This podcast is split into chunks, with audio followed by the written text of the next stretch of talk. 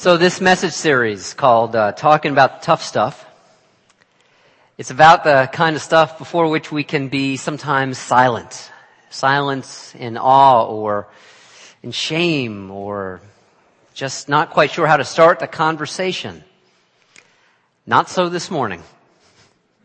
Many of us, judging from the conversations I've had with you individually over the last couple months and going into this last month of the presidential election, most of you, most of us don't have any problem at all talking about politics. Not too much silence. Indeed, I think there are more words spent about politics right now in our world, or at least in our nation, than about any other thing than people are talking about. But within a spiritual community, within Wellsprings, within a religious place, the challenge is always to talk about politics the right way. To talk about it with the right heart, so that we are not replicating some of the ways of talking about politics that we find in the wider world that perhaps are not so enlightened. So I have two quotes this morning that really ground what I'm going to say. You can find everything that I'm going to say right in these two quotes. The first is the summer of 1991, I took a class in Berkeley, California at the University of California. Woo! Bears, right? Bears? Alright, awesome, great. I took a class there. they have a winning football team? Are they doing well? I, I don't know. I don't know. Um, I took a class there and I took a, a, law class. I had never really taken one of those undergraduate, but I figured I wanted to take a law class, so I did that between my junior and senior year. And the class was taught by a great old sort of Yankee Republican civil libertarian, really cool kind of guy. And this is what he said his philosophy on politics was. And mind you, he had dedicated his entire life to the teaching of law and politics. He said this, that politics is a sixth rate activity. And there are only six gradations he was talking about to begin with. Politics is a sixth rate activity, but it is an activity, although sixth rate, that if it is not done well, will absolutely screw up activities five through one that are of greater importance. The second quote was from Martin Luther King Jr. He said, it may be true that a law cannot make a man love me, but it can keep him from lynching me, and I think that's pretty important. A law cannot make a man love me, but it can keep him from lynching me, and I think that's pretty important. So basically it comes down to this, so I'm going to say today. One, that politics are essential, but not ultimate. And two, if politics have become ultimate in our life collectively or in your life individually, I want to say something has gone really wrong. Essential, important, not ultimate. Now I base this truth in one of, for me, the most important understandings of what it means to be human and to have legitimate deep core needs that need to be filled as we move through this life. Can you show the slide?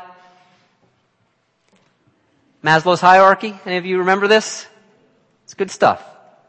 Now we're out at the bottom of that pyramid at the base. It talks about basic physiological needs and above that security needs. But once we get up to that sort of core area in yellow and all the way up to the top in purple, I think there's some real important cutoff points between what our political lives, what our lives as citizens can provide us and the difference at the top, from the middle to the top, between what we are talking about when we are talking about ourselves as religious, as spiritual people.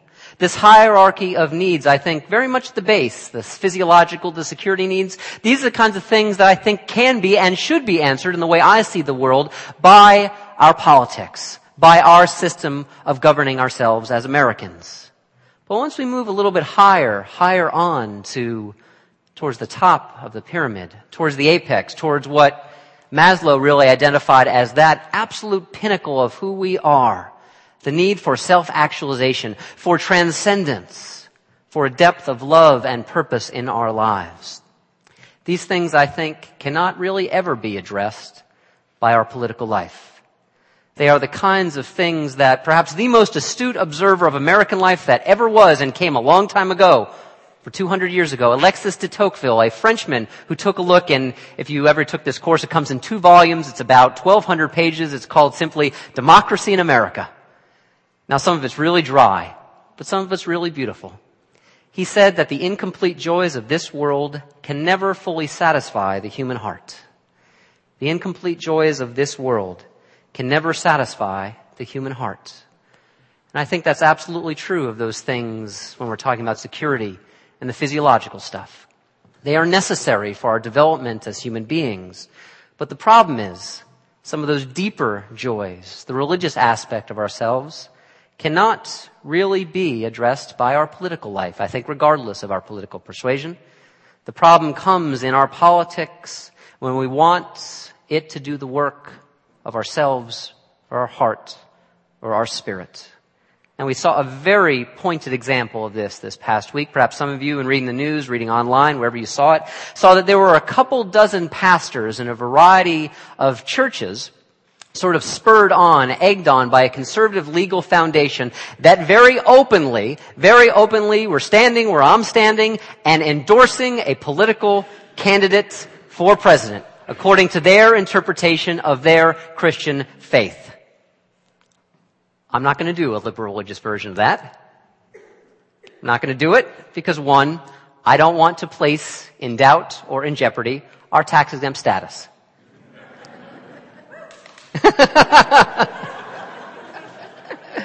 Amen, right?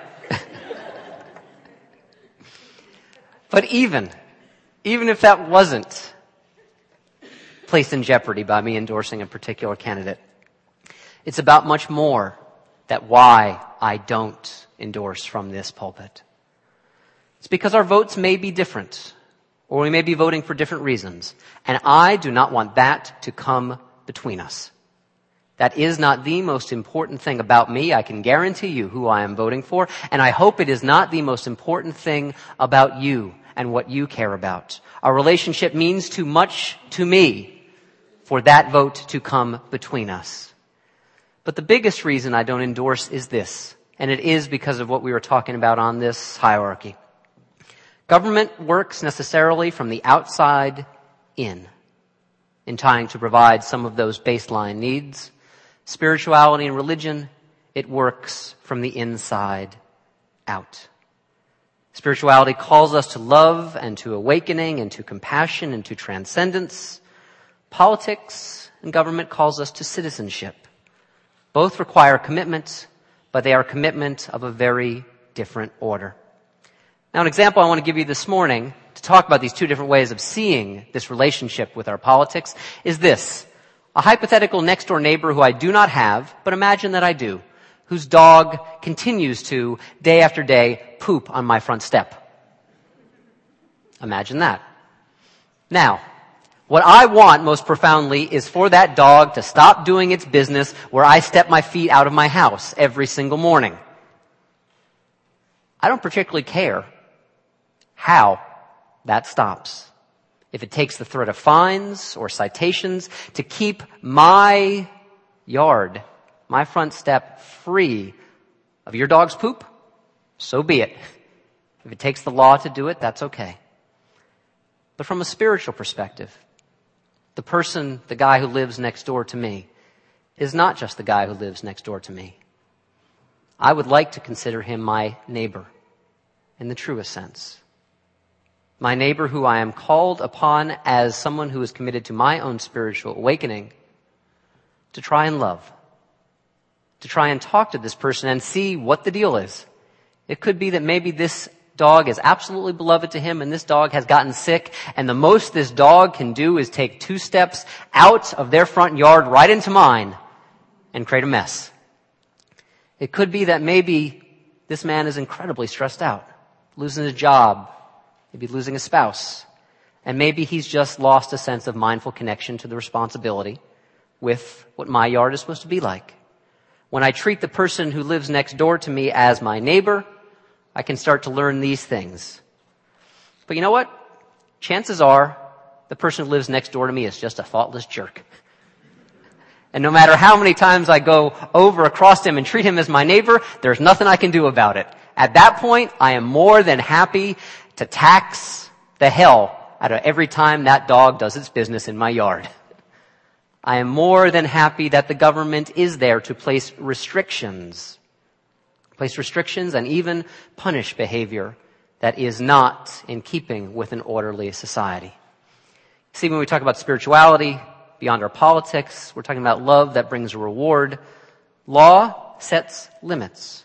Now, I am not so naive to think that punishment is unnecessary or restrictions on behavior are unnecessary in society. I'm not an anarchist, and I'm not so naive to think that every time I speak in love, love will win out. That is not always the way life is. But I am not so cynical to believe that just simply negative freedom, freedom from, freedom that stops another person's actions, is the best that we are destined for. I think there are limits to what a political system can truly accomplish in our lives. The challenge to progressives like me, people who vote normally the way that I do vote, the temptation was said really beautifully by T.S. Eliot, who challenged almost every system of religion, of governance, of politics. He said we can want a system of order so perfect that we do not have to be good. We want a system of order so perfect that we do not have to be good. That kind of transformation that we are talking about when we talk about our religious lives, I don't want a government involved in my transformation. I will tell you that right now. Because governments that try to transform their citizens from the inside out, whether it's the left, the right, or the left, reverse it for you. What they do is they very quickly are involved in that sickening slope down towards being totalitarian. Defining what is the highest good for their citizens is always dangerous. And so I remember this as someone who is a religious liberal and recognizing that religious liberalism, this tradition of Unitarian Universalism out of which all of us come and in the name of which we are gathered today is not necessarily, although they often overlap, I admit that, not necessarily political liberalism. What religious liberalism means, one of its core beliefs, one of its core beliefs amongst its many, is absolute respect for the right of conscience.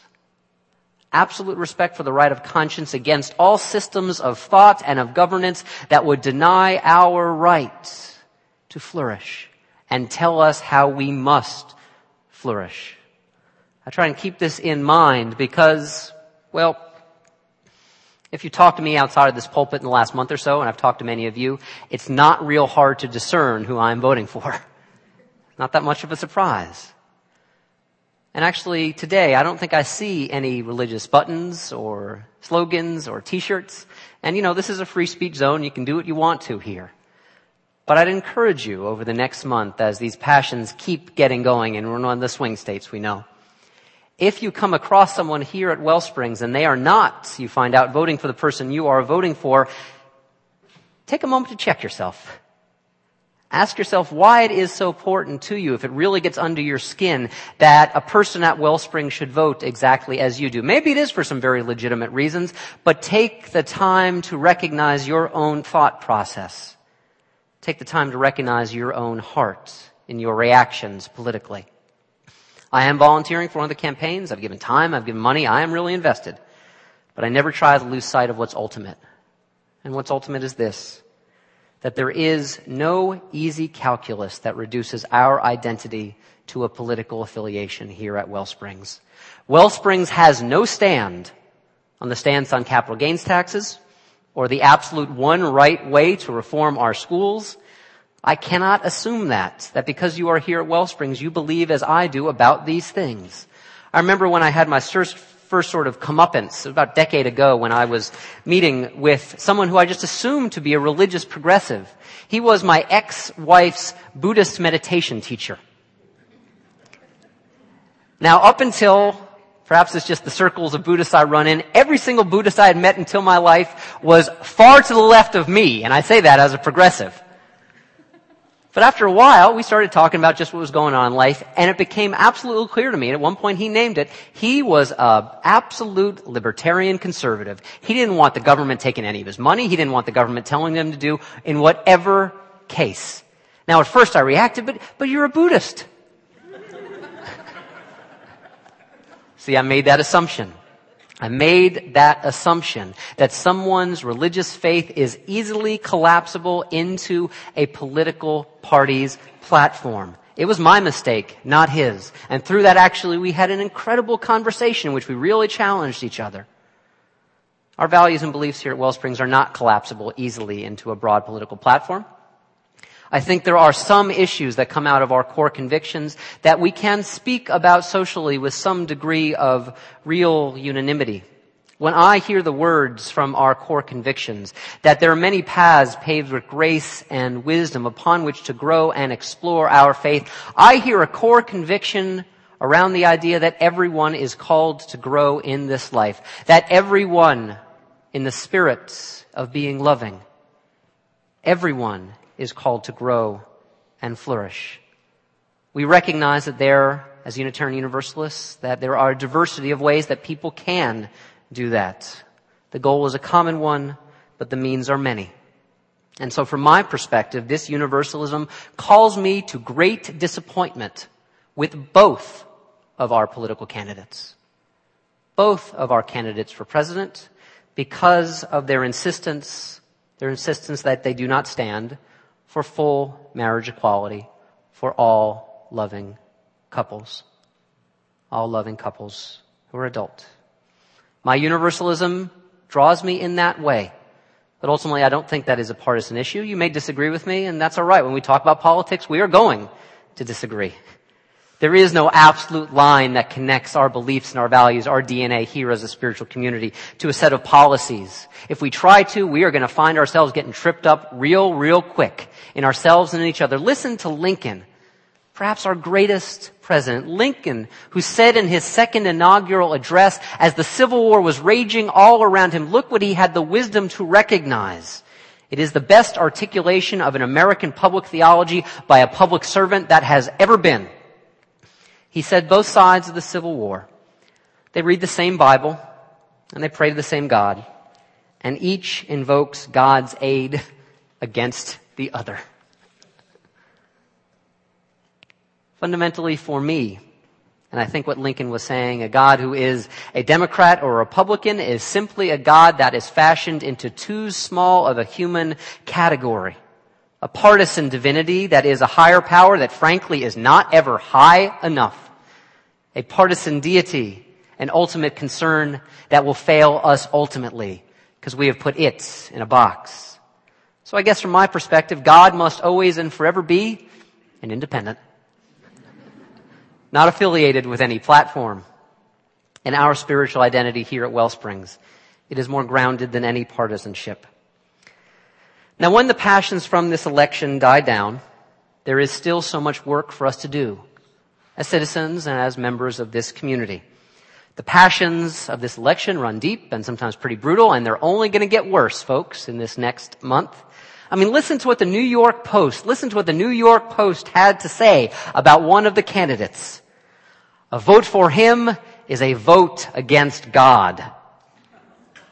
If he is elected president, the people of this nation will receive the just vengeance of an insulted heaven, will witness our dwellings in flames. Female chastity will be violated and children will writhe upon the pike.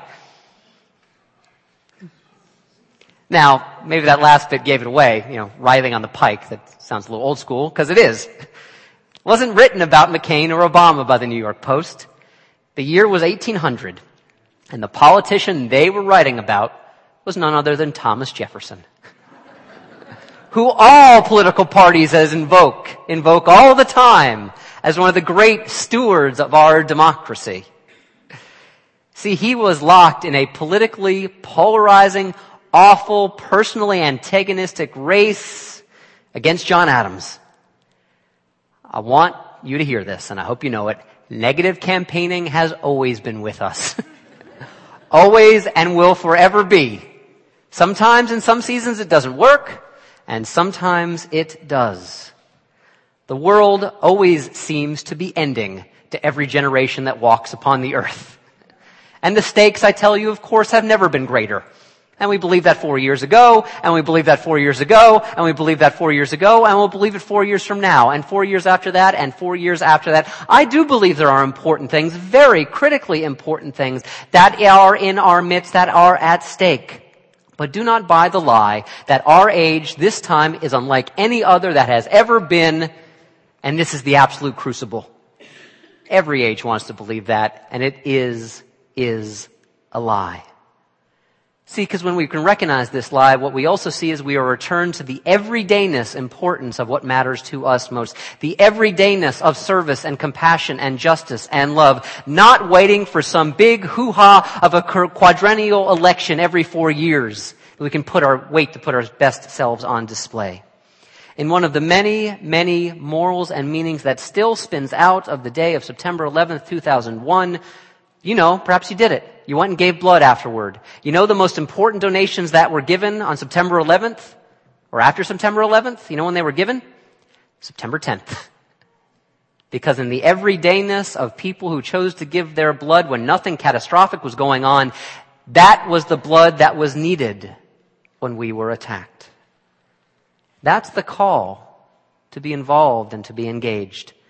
Not just as citizens, but also as people of faith because I've been talking, I know this morning about the limitations of what I think government and politics can do, but I absolutely disagree with those people who say that people of faith, like us, of a certain kind of faith, have no role, ought not to be engaged in political life. There is no neutral ground here. Hostility to religion, and those people claim that hostility to religion makes you a better citizen than being a religious person, that's a lie. There is just as much perspective in being hostile to religion as there in, is in and being an adherent of religion. If we come to the public square, if we come to political policy issues with no part of our identity intact, we will have no way to make a judgment about what is right or what is wrong. The difference is this. And I think all of us try to do this. I know I do. The difference is this, and that in making arguments about what is in the public square and what is in the interest of the public good, is that we try not to make those arguments solely on sectarian grounds. You know, the kind of politicians, the kind of religious leaders even more who said, you must vote this way because God commands it. You must vote this way because God commands it. That is entirely different from arguing as a grounded spiritual person, but recognizing that we do not absolutely all of us need in the society a common theology, even if our perspectives are informed by spirituality. The model for this that still is the most excellent in our, history is the movement that Dr. King led. His community was a community of prophetic Christians rooted in the black church experience. But if you read Dr. King, and I encourage you to, if you read Dr. King, you see what he did all the time is he never appealed to the common good by way of his own sole sectarian faith. He spoke to that American creed, that belief in fairness and the belief that all of us are created equal that goes beyond and transcends any particular denomination. And when it came to his movement, it was very much grounded, and we cannot understand it without understanding that it was grounded in a particular particular Christian understanding of redemptive suffering. That violence and evil is to be resisted even if it brings us harm. That was his understanding, his incarnation of his Christianity. But it was also grounded, if you read Dr. King, in what Gandhi called satyagraha, soul force, the absolute capacity of our spirits to resist what is evil, to resist it absolutely, but to resist it non-violently. But even more, why the civil rights movement was able to change, transform our society. It spoke that common language that knows no theology. And the people who led the civil rights movement were very aware of what they were putting themselves in harm's way of. And they were very aware that when people, decent people who perhaps wanted to stay on the sidelines, saw the dogs and the hoses and the beatings and the killings, that is when a common morality for almost all of us clicked in that transformed us and our society and transcended any sectarian life. I think finally what a politics must do if we are people of faith involved is it must be grounded and it must be humble. We must be grounded in who we are and also humble about the fact that other people see things differently. At Wellsprings, politics do not come first. This is not our primary call, and it is certainly not my primary call. We are not the religious wing of anyone's party.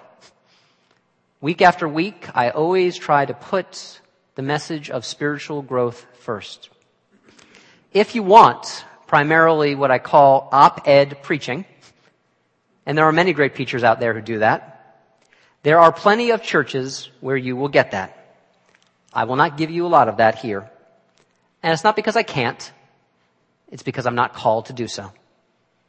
My call in being for you, before you week after week is to live inside of and lead outside from, inside from, excuse me, our beliefs and our values. As we continue to grow here at Wellsprings and week after week we see it, the social implications of who we are and what we believe will become more important. Because as we grow, we will have the opportunity to do even more good in our world. We are called as religious people to interpret the sufferings and the struggles of our world in light of our spirituality and our religion. And I have to tell you, as we do more of this, it will become more challenging. It will become more challenging for us. And that is why we put spiritual growth first. I have been in religious communities that do justice work and work in the community wonderfully, and I've been in communities that do it really poorly. The difference is this, is that if we can hold our hearts in one accord and know that our call as a religious community is to be grounded in our spiritual growth, then how we articulate that beyond wellsprings, we will be able to handle the challenges there. But if our social or political life comes first, it will take us apart because we will not have anything else to fall back on. We will become a series of actions we will become a series of proposals. Now at Wellsprings, we've started slowly but very meaningfully in our commitment beyond ourselves. The Gleanings program, 100% of the offering every week since we've started in January 2007. You heard about our Habitat for Humanity house that we're building, our connection with the CARES Food Network. Just this week, I got a letter from a neurological social worker at CHOP, at the Children's Hospital of Pennsylvania, because we were able to, I know some of you were called upon to do this if you had young kids, we reached out to you. We were able to give clothes to a young woman, a veteran of the Iraq War, who had to move from Florida to Pennsylvania because Pennsylvania has a better children's health care program because her child was sick and they had no winter clothes. I got a letter acknowledging our gifts this past week of what we were able to do. Of what we were able to do and I believe we must do more of it. These are nonpartisan issues, but they are moral issues with social and political implications. Rick Warren, whose theology I do not hold, but whose method of building congregations I really give a lot of respect to. He says that especially in a place like, you know, Chester County, I know not all of you are wealthy or rich, but this is one of the most affluent corners of our world. It is of the entire world. He says, and I'll quote him directly, that we have to be concentrated on being stewardships of our affluence and stewards of our influence. Good stewards of what we hold so that we do not live lives just unto ourselves. And what I want to end with is this. It's what I actually hoped some of those pastors who would have been tempted to endorse a candidate this Sunday might have fallen back on, but didn't. It's a gospel story. And sometimes in the gospels, Jesus is asked, what must I do to inherit eternal life? What do I have to believe? And sometimes that answer is given as, well, you know, believe in me. Sort of a version of be on my team. And that's what some of the pastors are saying. Vote in the way I want you to vote and you will be a good Christian and you will be rewarded with heaven. But this story is not like that. See, the followers of Jesus come to him and they say, what do we need to do to be amongst the blessed? And here Jesus sounds very much like the universalist that I absolutely believe he was, the universalist that I believe he was at his core. He offers no test of party loyalty or creedal purity. What he offers is an example of loving practice. Jesus says that those who will be welcomed and recognized among the blessed, he put it this way. I was a prisoner and you visited me. I was sick and you took care of me. I was hungry and you fed me. I was in prison and you visited me. The people were following him say, I don't get it. When did we see you hungry or naked or in prison or sick? And I love Jesus' answer here. Truly, I tell you that what you have done to the least of my brothers and sisters, you have done to me. What you have done to the least of my brothers and sisters, you have done to me. Now the least of these are not least because they matter less. the least of these are least because there is suffering in this world. And our call is to remember that all are worthy. And the measure of our truest strength as a people, especially as a religious community, the truest measure of our strength is how all of us treat and are called to treat the least of these, the least of our brothers and sisters. And this work continues on well past election day. Amen. May you live in blessing.